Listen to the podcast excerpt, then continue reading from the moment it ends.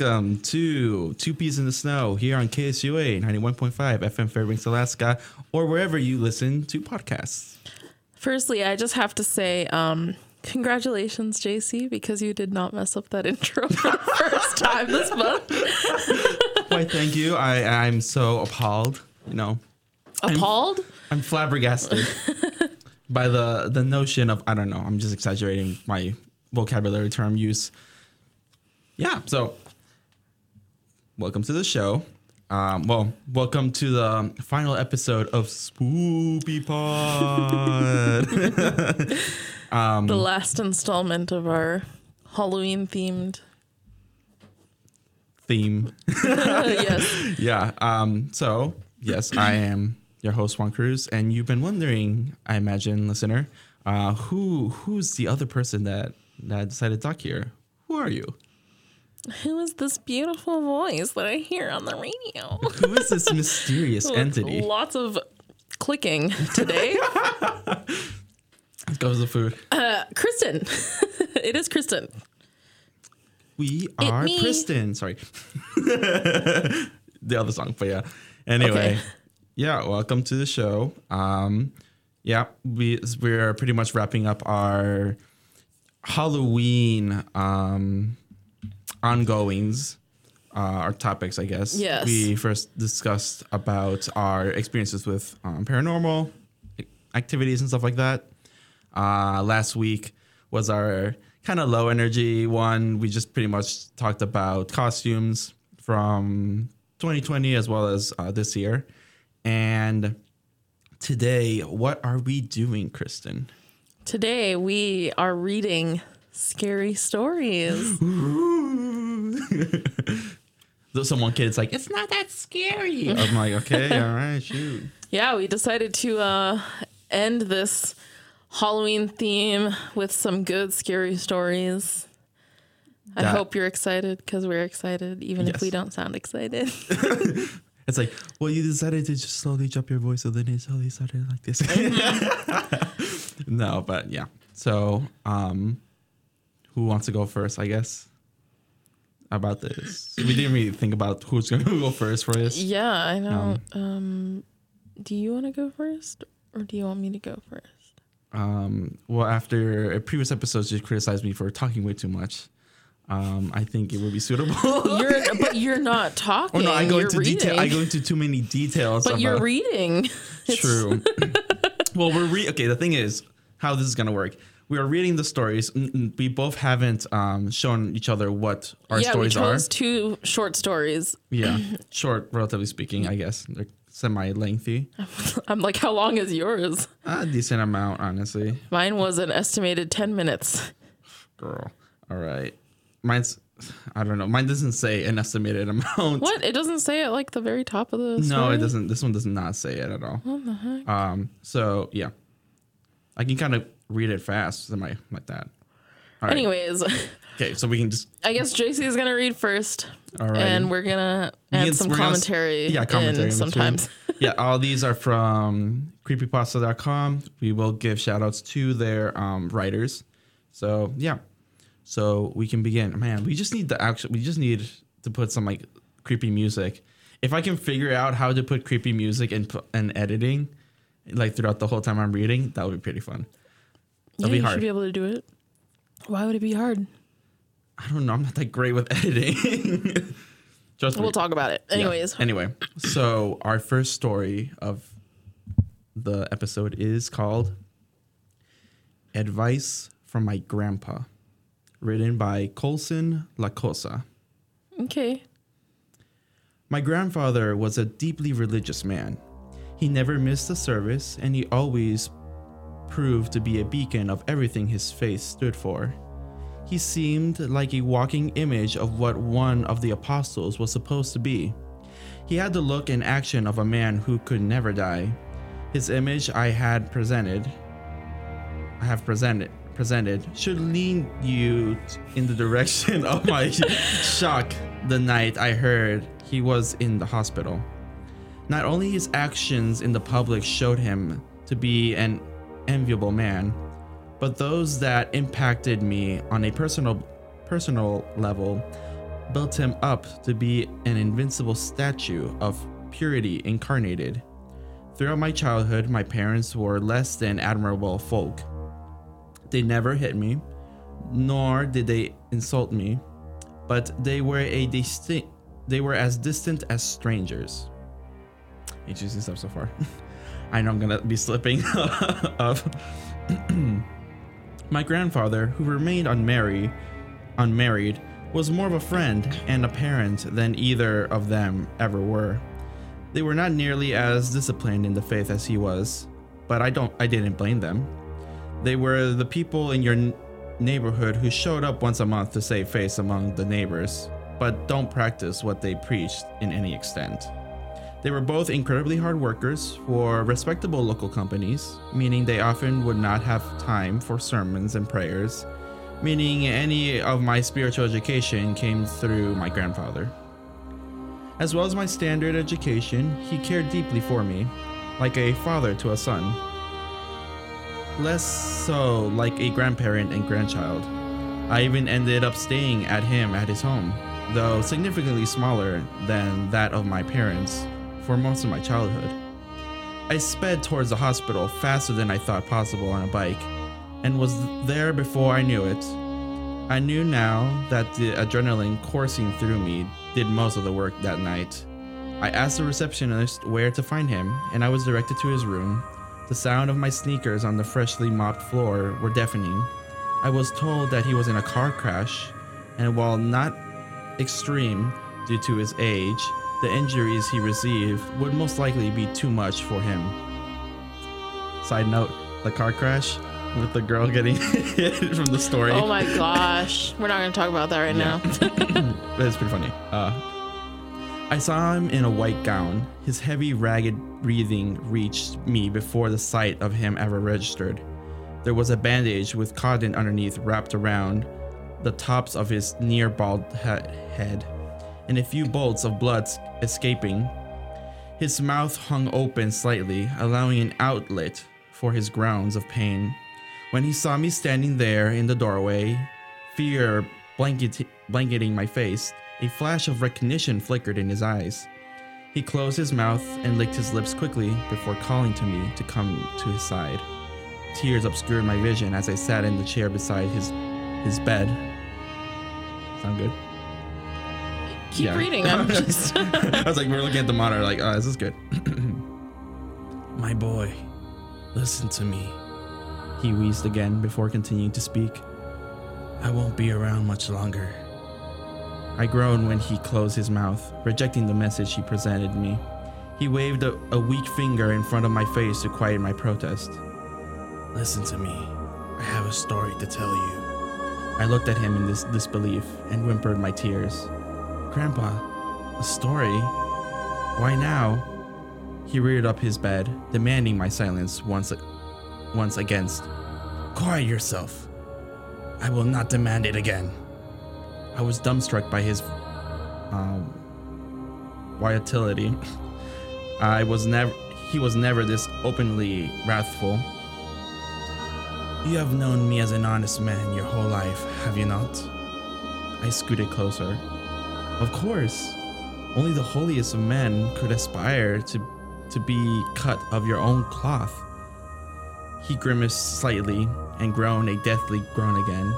He leaned towards with great difficulty to touch my chest with his finger before leaning back completely at to stare at the ceiling. When I was younger, like you are now, I was lost in the world. My father was a sh- soldier in the war, and he died where he stood. the war. Yeah. My mother was sent to work in the factories and she ran away with another man, leaving me alone. I pinched pennies on the street to feed myself. I was at an absolute low, you must understand. I would do anything to get by. Atop all this, I knew nothing of the true God then. I was a lost child of the world, in a world of horrors I knew not of. His hand moved in his heart for the remainder of his story. I remembered clutching a few dollar bills, more than enough for the night's dinner. So when with my haul I began to walk towards the market. I was only halfway there when a man in one fluid motion snatched the money from my hand, pushing me over and ran from the a- from an alley. I laid there dumbstruck for a few moments, simply trying to process what just happened. I looked down. I saw I was empty-handed and covered in mud. I wept gently to myself when the man who would change my life came before me. He was in a long black and white grab, like a common priest would wear, like a common priest would wear, and because of this, I figured this must be the case. He wore no rosaries, I thought. I wasn't a believer, but I was in no situation to pick my saviors. The hand he outreached was a working man's hand, hard and calloused.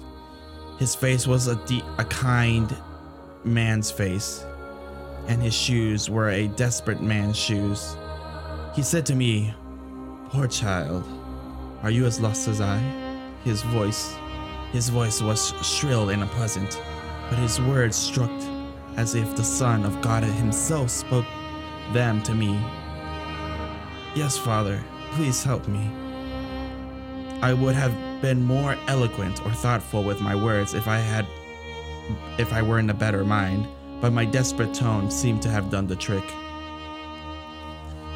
He picked me up with his hands and led me down the curving streets of my hometown to what I assumed was his home. He didn't seem lost to me, I thought, when we arrived, but once we were inside, all thought of speculation left me the, like the cold air from outside. It was a little co- it was a cozy little home with a large window in the living room and hardwood floors. Oh, with a large window in the living room and hardwood floors. It reminded me of my childhood home, and I began to cry. I didn't kneel, I just stood there, crying. The man placed his hand on my shoulder, soldiers. Shoulders. Sorry. Soldiers. soldiers. mm, trying to do this voice. And half wept to me. Weep, boy. Weep, boy. Weep openly in remembrance. It will be the last time you do so. Now, boy, I won't tell you everything that happened, and if ever there was a time for me to tell you all my failures, it would be now, as I place my feet into the beach where death swims, but I won't. If I made clear the things I did, the temptation would prove too bur- burdensome to any to turn their nose to, especially a child. Instead, I will dance around the finer points and tell you the rest. The man never gave me his name, and in time I lost my own. Men would come and go, but he would always stay. He gave me food and water. He gave me a bed to sleep in, and for many years he asked nothing. Though this simplicity would last only until he deemed me mature enough to learn of the education he offered. Until he deemed me no longer a child, he told me nothing of his work and asked not and I asked not. I assumed he was a priest from his gr- garb, garb and from his mannerisms. But I kept no proof. He held no holy symbols and kept no books of faith. He would leave for long parts of the day and come back in the night. He came to me one morning. He tapped my shoulder and sh- shushed me gently, ushering me from my bed. I got up and followed him outside. He let out another small groan and closed his eyes before continuing to recount his tale. I don't remember how long we, we walked, but I remember feeling that pulsing pain wrapped around my leg and center on my upper thighs. My shoes felt wet and spacious, and my hair was matted to my head despite the cold wind blowing through the town that day. I stood in the black room with a few hanging lights, vainly trying to combat the dark. The man who took me in seemed indistinguishably indistinguishable among the other wearing the same cloth. They talked amongst themselves for a few moments before disengaging from each other and starting and staring starting towards me. I was given a bowl of soup and told to eat. I sat down after the bowl laid empty and damped on the inside.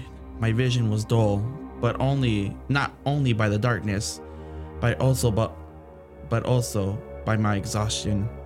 The soup felt good, but I don't remember how it tasted. The man I knew came forward and began speaking to me through his words, only registering occasionally. He said something with great passion, then pointed past himself and the other man to show a rising tower of smoke with just enough light on it from the hanging bulbs to remain visible. The smoke originated from the center of the room, initially black before it began to change.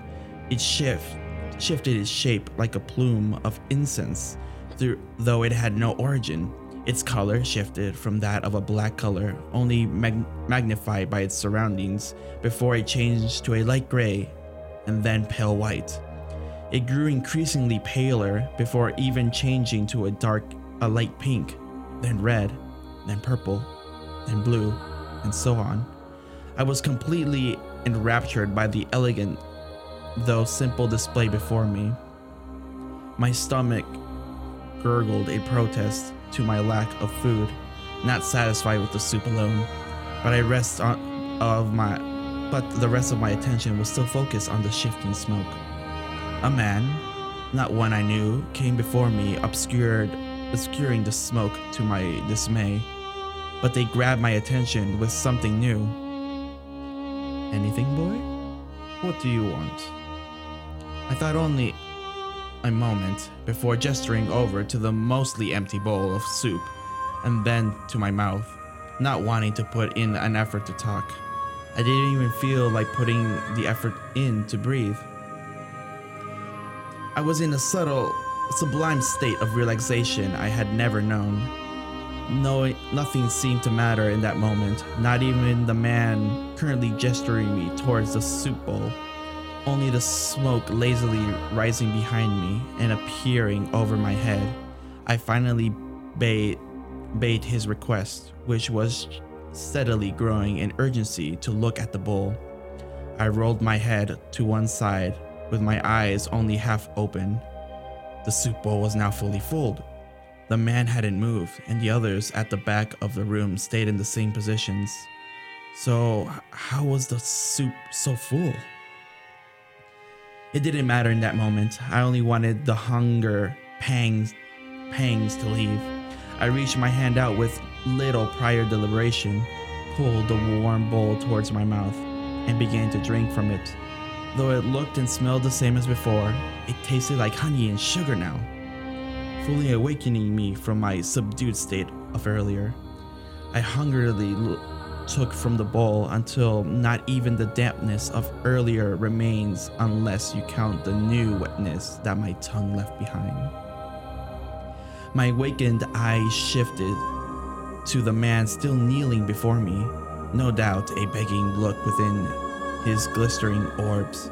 He smiled sweetly, showing no age lines as some of the others had adopted. Trust in our Lord, and all you, all you desire will come freely to you.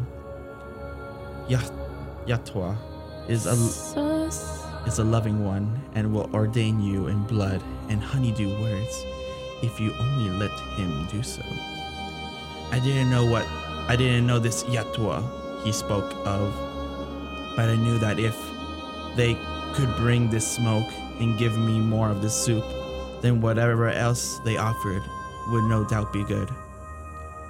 I thought of this name Yatwa and I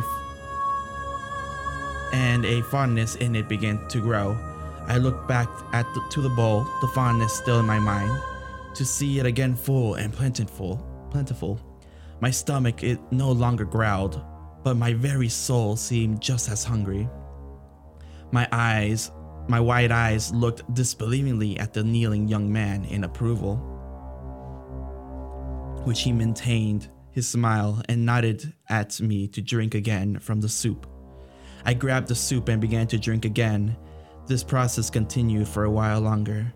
Until my stomach felt full, my mind felt at peace, and my ravaged soul felt whole. The name Yatva felt sweet and warm to me, and I think the others knew my feelings as they looked kind and lovingly at me. The kneeling man helped me up with his soft hands and led me over to the other men. I was given a set of, clo- set of clothes like the ones they wore and asked if I loved Yatwa. I, I, I answered truthfully with a little with little time spent for consideration. Yes.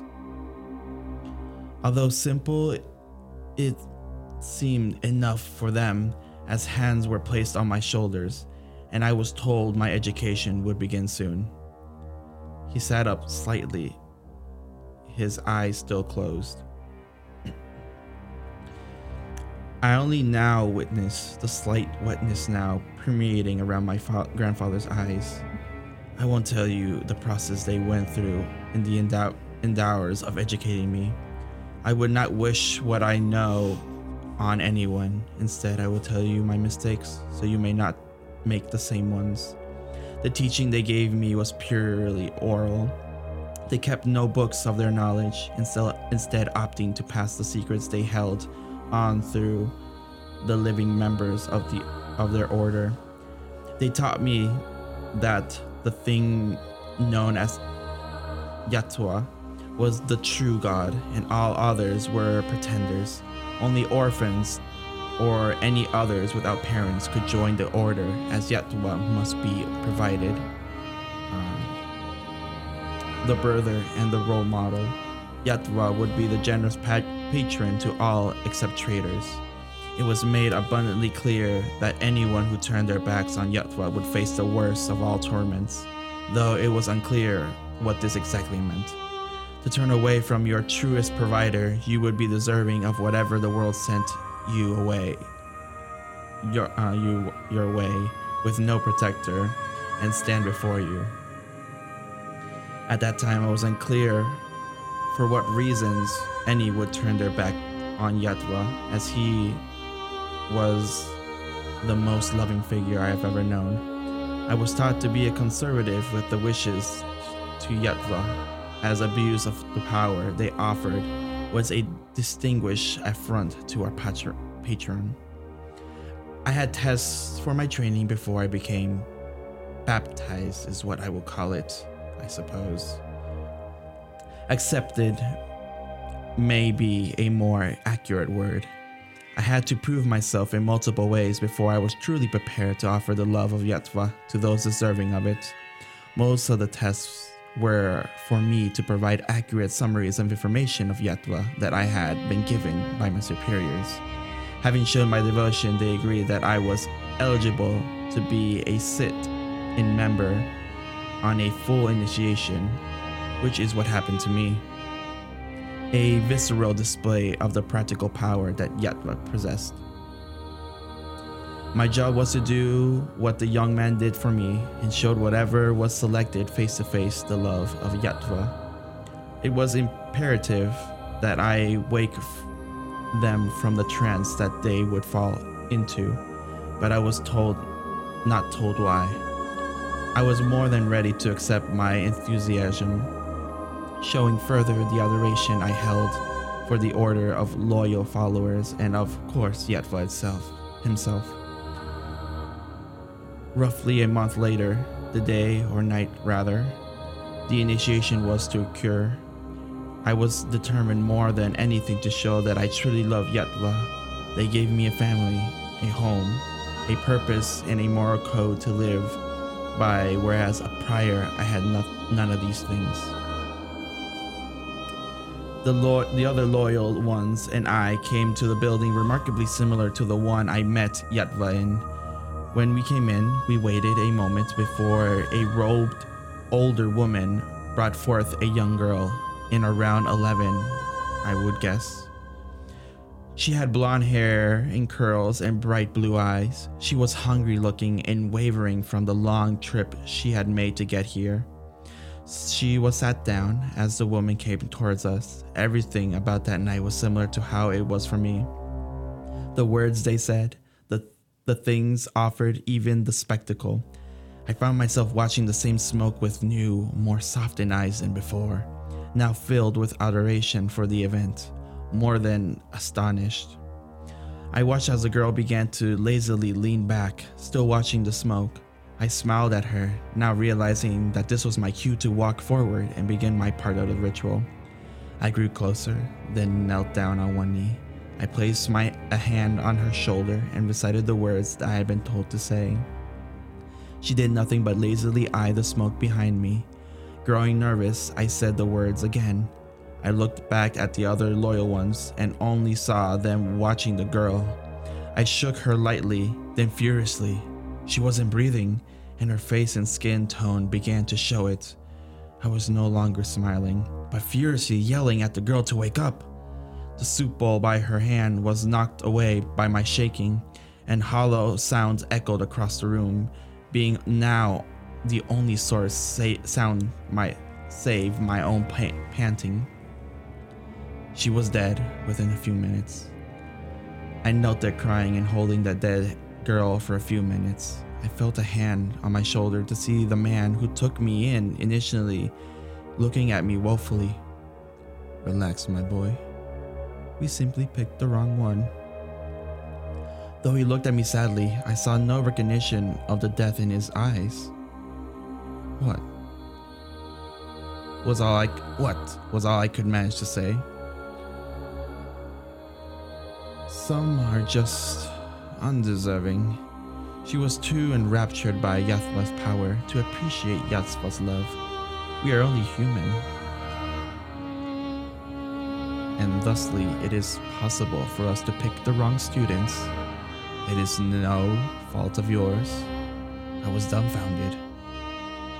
What was the love I had known to mean if none was spared of the death of this child?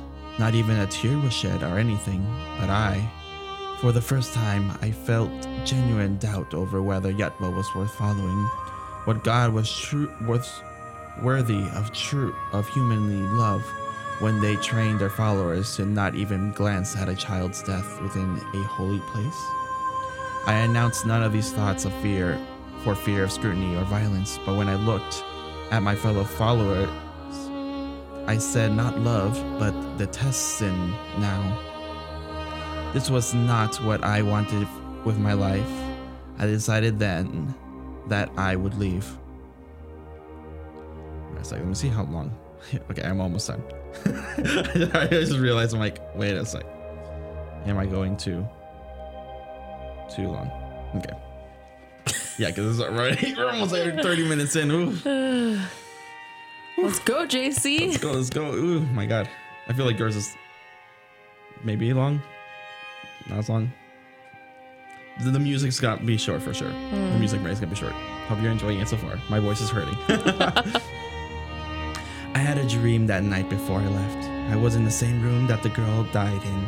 I lay where she died. I stood partially obscured by the shadows, holding the hands of the naked figure. They had no can't say that, uh, or any distinguisher of genders.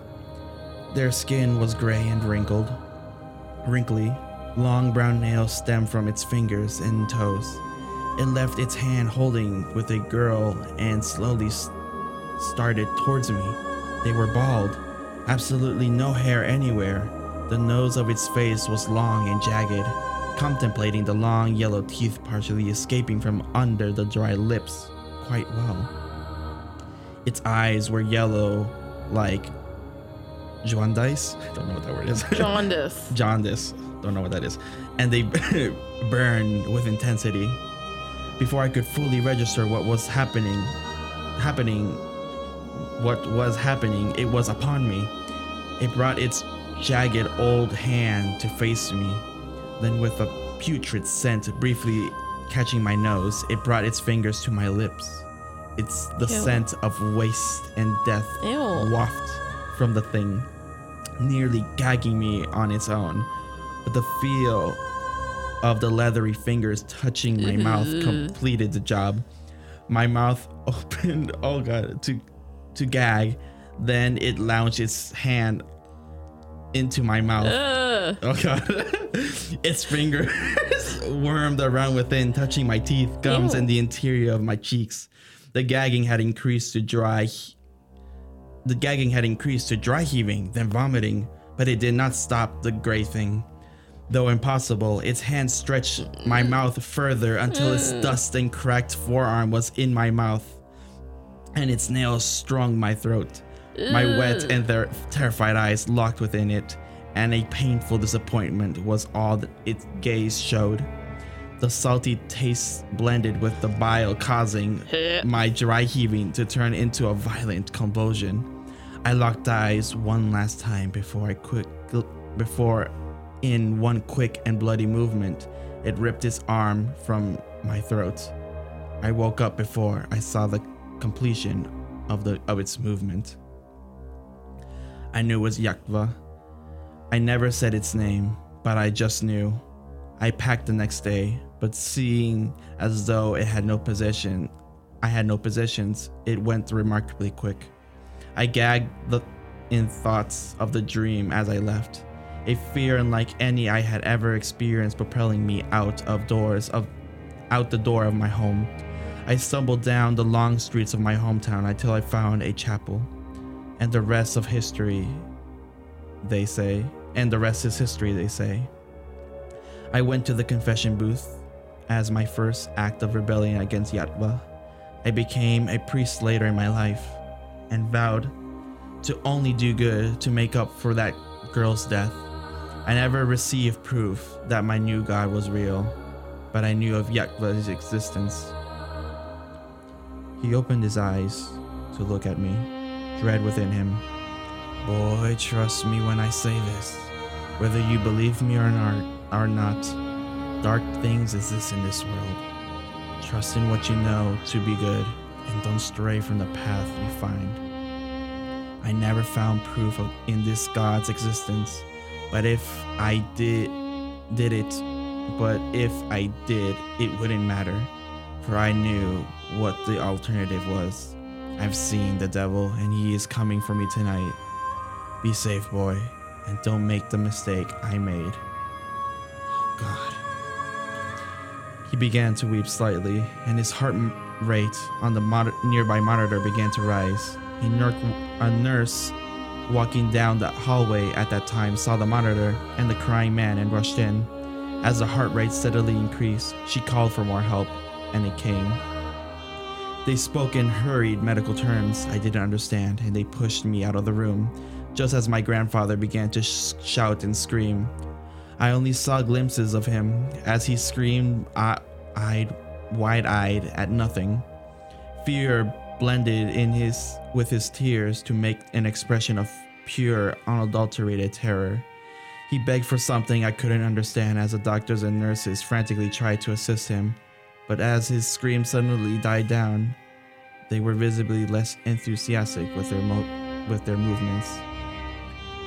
I only saw one more glimpse of him before they shut the door to prevent others from seeing him.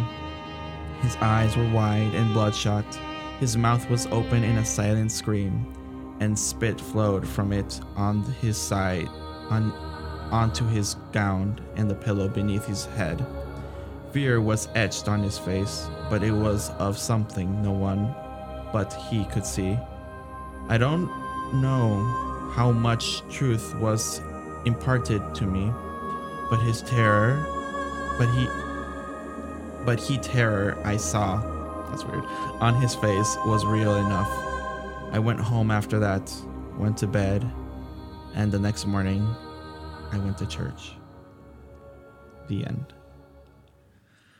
Okay. Yikes. that was a long one. Sorry. I definitely. But my God, that, that was some definitely took a long exposition. I feel like if he if it would have just started from the bad point and maybe skipped a little bit at the of the journey where he met the man. Let's say Yeah. but overall, creepy, really creepy.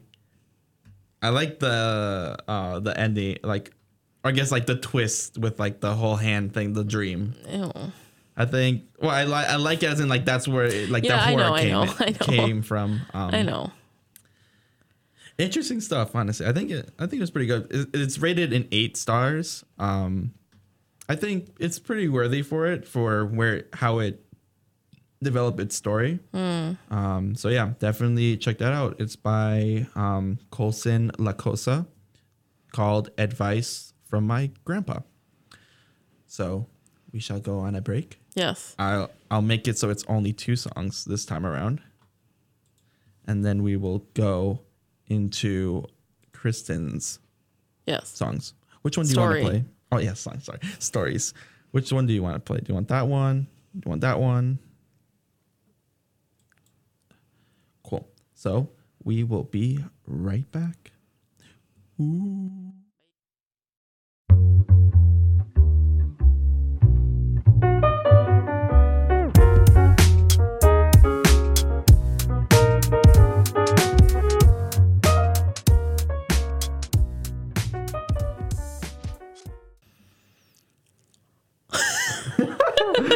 Welcome back. Hi, welcome back to Two Peas in the Snow here on KSUA 91.5 FM Fairbanks, Alaska. Yes, yes, yes, yes, yes. Um, So I just did my story. yes. Um, It was a little longer than we both thought. literally, like as I said, it seems like I just explained way too much. So yeah, yeah. I think it was a pretty good one. A good uh, build up uh, to the moment. Yes. Um, I honestly thought that it was gonna be more of like, okay, he he joined the cult, but then something major happened, and then that's like as part of it, and then that's why he's kind of like quiet now or whatever. But yeah, so Kristen, what's what scary story have you brought for us? So my scary story is also from Creepypasta. Uh, we stated that before, but I'll just Number one restate it. um, the credit at the bottom is given to user Alapanamo. Uh, I don't know if that's actually who wrote it, but anyways, um, this story is the lost cosmonaut. Also, a quick um, sorry to Russians and Russian speakers because this has some Russian names in in it, and I don't speak Russian, so I'm not. I, I, my pronunciation might be off, so uh, sorry in advance. okay. we love y'all. Officially, Yuri Gagarin was the first human to reach outer space. His historic flight in April of 1961 kickstarted the space race in earnest. The Soviet space program, however, was shrouded in secrecy from the beginning. There have long been questions regarding the existence of lost cosmonauts, those individuals who'd ventured beyond our atmosphere at the cost of their lives, their failure and very existence expunged by the Soviet government in an effort to save face. From a listening station just outside of Turin, Italy, two amateur radio operators had been scanning the skies since the 1950s. In October of 1960, a full six months before Gagarin flew, they picked up a strange transmission from space. Breaking through a sea of static came the ghostly voice of a woman, which they were able to record. She spoke Russian, and while they couldn't understand it, the distress in her voice was clear. She seemed to be choking back tears as she spit out the words. After a moment, the static came creeping back, swallowing her voice like a wave. It wasn't long before the operators had a translation. No one will ever know, she was repeating. No one will ever know. No one will ever know. The words would prove prophetic, for indeed no one would know who this mysterious woman was or why she'd said what she said until now. Growing up, the greatest speeds Rosa uh, Ivanova had ever known were, were on the back of her favorite horse, Agrippin, racing across the rolling hills of the Irkutsk countryside. Oh my gosh, I can't speak.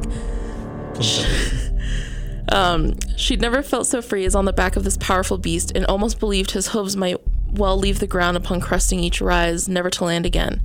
Then came the war to shatter juvenile fantasy. Like so many Russian families, hers came to know loss and hardship firsthand. Rosa didn't like to talk about that. She had been lucky, though, securing an education in Moscow in the years that followed. It was here at university where she found her second passion after horseback riding, that of skydiving. Agrippin never did leave the ground, but Rosa, having achieved the feat on her own, now gleefully dove back toward it. Motherhood and a stint in local politics kept her busy after graduation, yet if her thirst for adventure was quelled, it was not quenched. It simmered below the surface, anticipating any ch- chance to boil over. It was with great delight then that she received news of her selection for training in the nascent Soviet space program. Me? They want to see me? What can I show them? Sergei Kor. Name. um, I'm just gonna say Sergei. It's easier to say. Um, Sergei was adamant it must be a woman. Pulled from the gulags two decades prior, the brilliant head of Soviet rocket development insisted to his superiors that it would be a public relations coup. Besides, he argued, women in general are smaller and lighter than men, and as he was so fond of saying with regard to launches, every gram counts.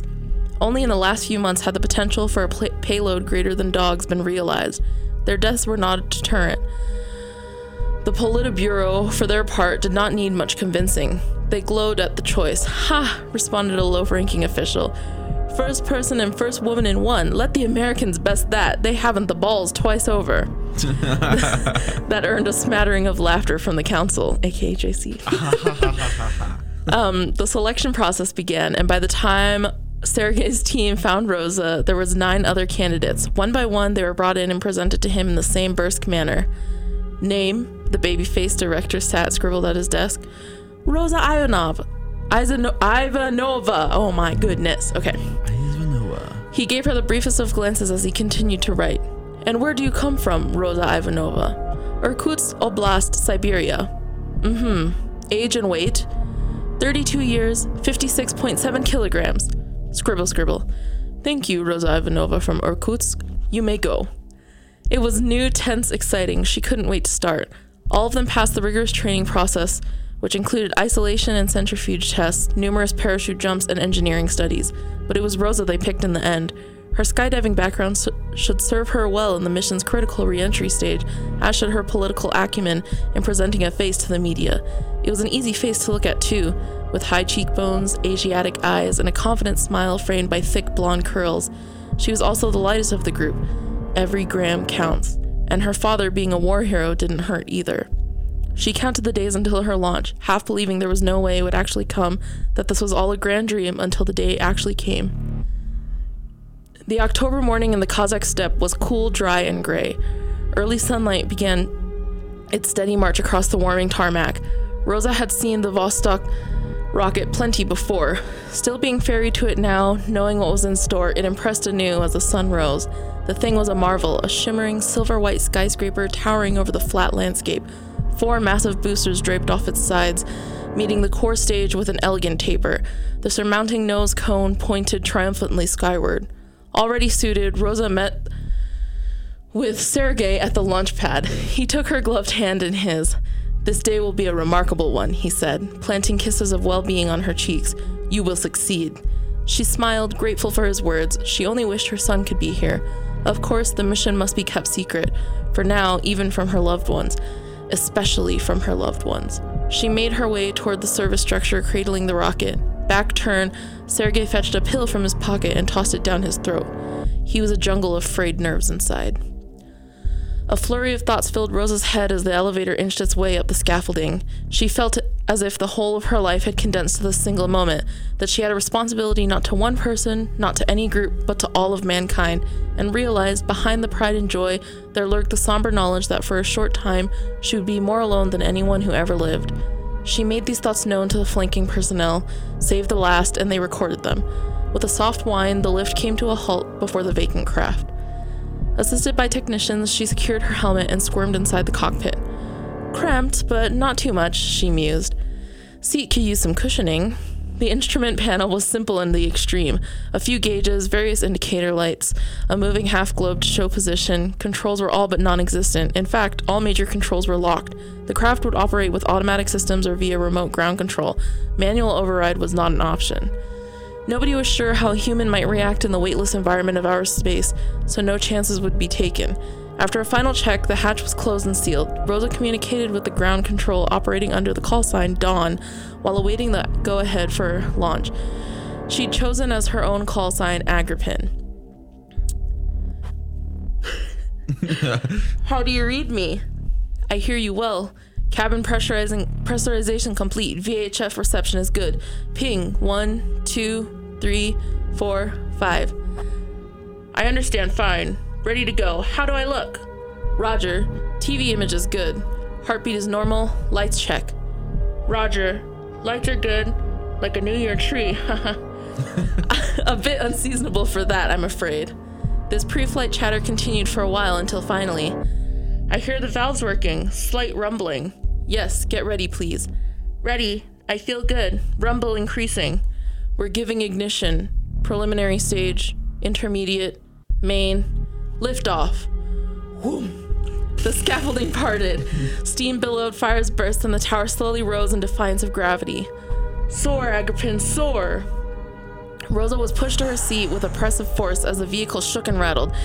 She prayed it would hold together. Agonizing minutes later, having propelled her to north of 18,000 miles per hour, the boosters dropped away in unison. Acceleration let up at once, throwing her forward. The payload fairly fairing split into in two petals and fell away, revealing a second porthole at her feet. She radioed that she could see the Earth, that it was breathtaking. Then, as the second stage ignited, multiple G's pinned her back as the rocket arced in a easterly curve away from Baikonur Cosmodrome. The sky had gone from a white to a variety of lighter and darker blues, approaching black, a smooth gradient of Earth to space. The second stage engine shut down, then whoom, as the third fired up.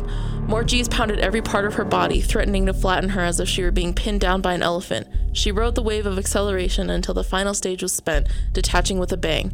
Free. Ten minutes after liftoff, all sensation of speed stopped for good. Rosa was now free floating in space. She sat off of her chair as far as the restraints would allow, enjoying the sensation.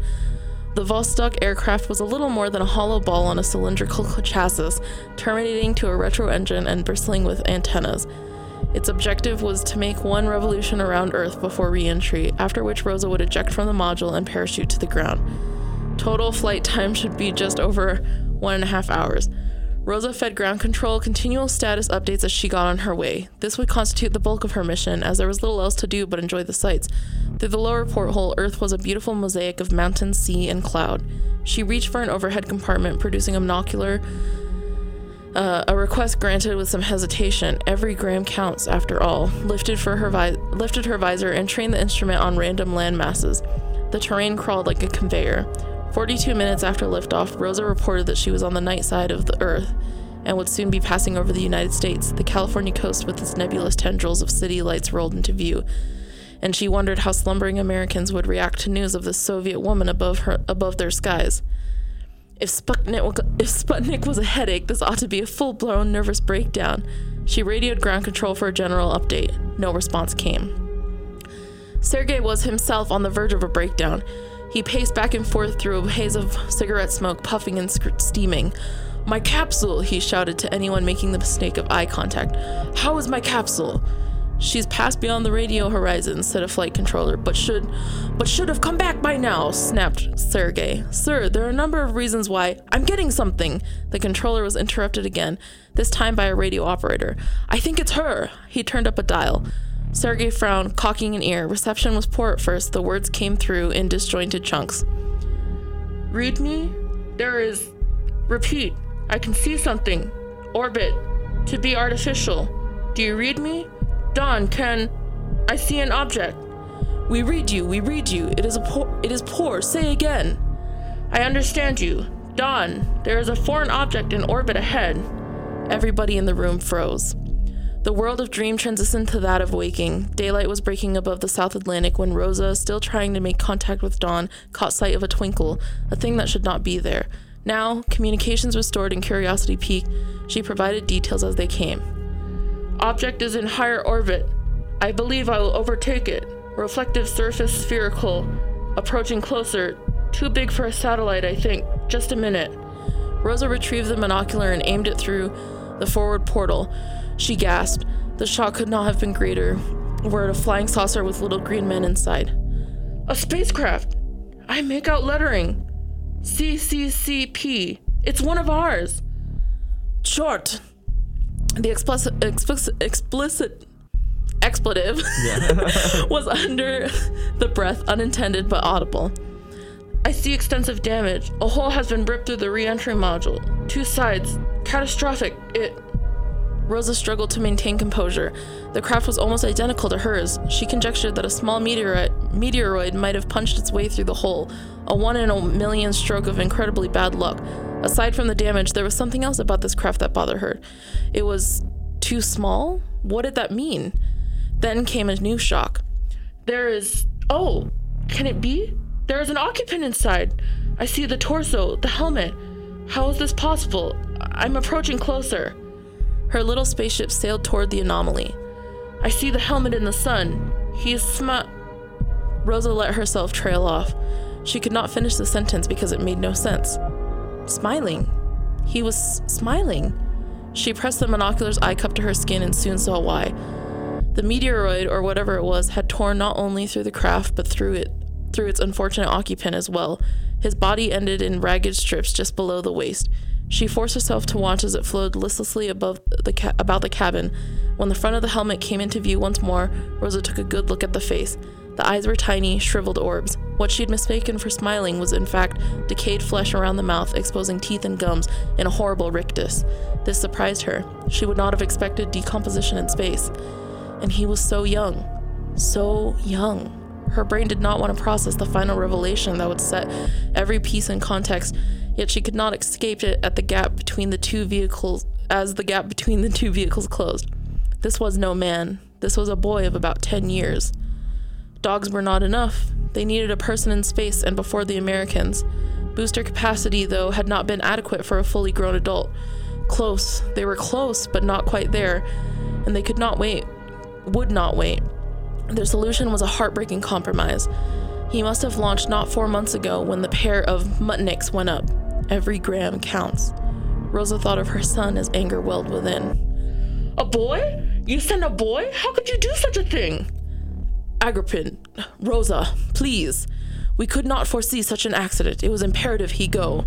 Sergei's voice reached across space, ringing hollow by the time it filtered through Rosa's earpiece. But why? It wasn't right. He should be acknowledged. People should know he was first. We must tell the world he was first. A heavy sigh, then a moment of silence before Sergei spoke again. Can you not reconsider? Oh, can you not reconsider? I insist. The right thing must be done. Rosa's resolve was clear. More silence. I'm sorry, comrade. He cannot be first in space, and neither can you. An orange lamp alerted her to the working of the attitude control thrusters. The view tilted as they fired in quick spurts, pitching the, the rear of the craft earthward. Wait, what are you doing? Stop! I. We cannot return you in any form. The wreckage may fall into the wrong hands. Paralyzed, she stared into a silent empire of solitude. The black expanse stared back with a million starry eyes. You mean to. You have served the motherland well. I'm sorry. And Sergei was sorry. She was a good Soviet, a good woman, but he could not risk a return to the gulags. The smaller Vostok came into view above and to her right. One arm of the remains of its passenger, palm out and bent at the elbow, seemed to give her a lazy zero G wave as it bobbed through the window.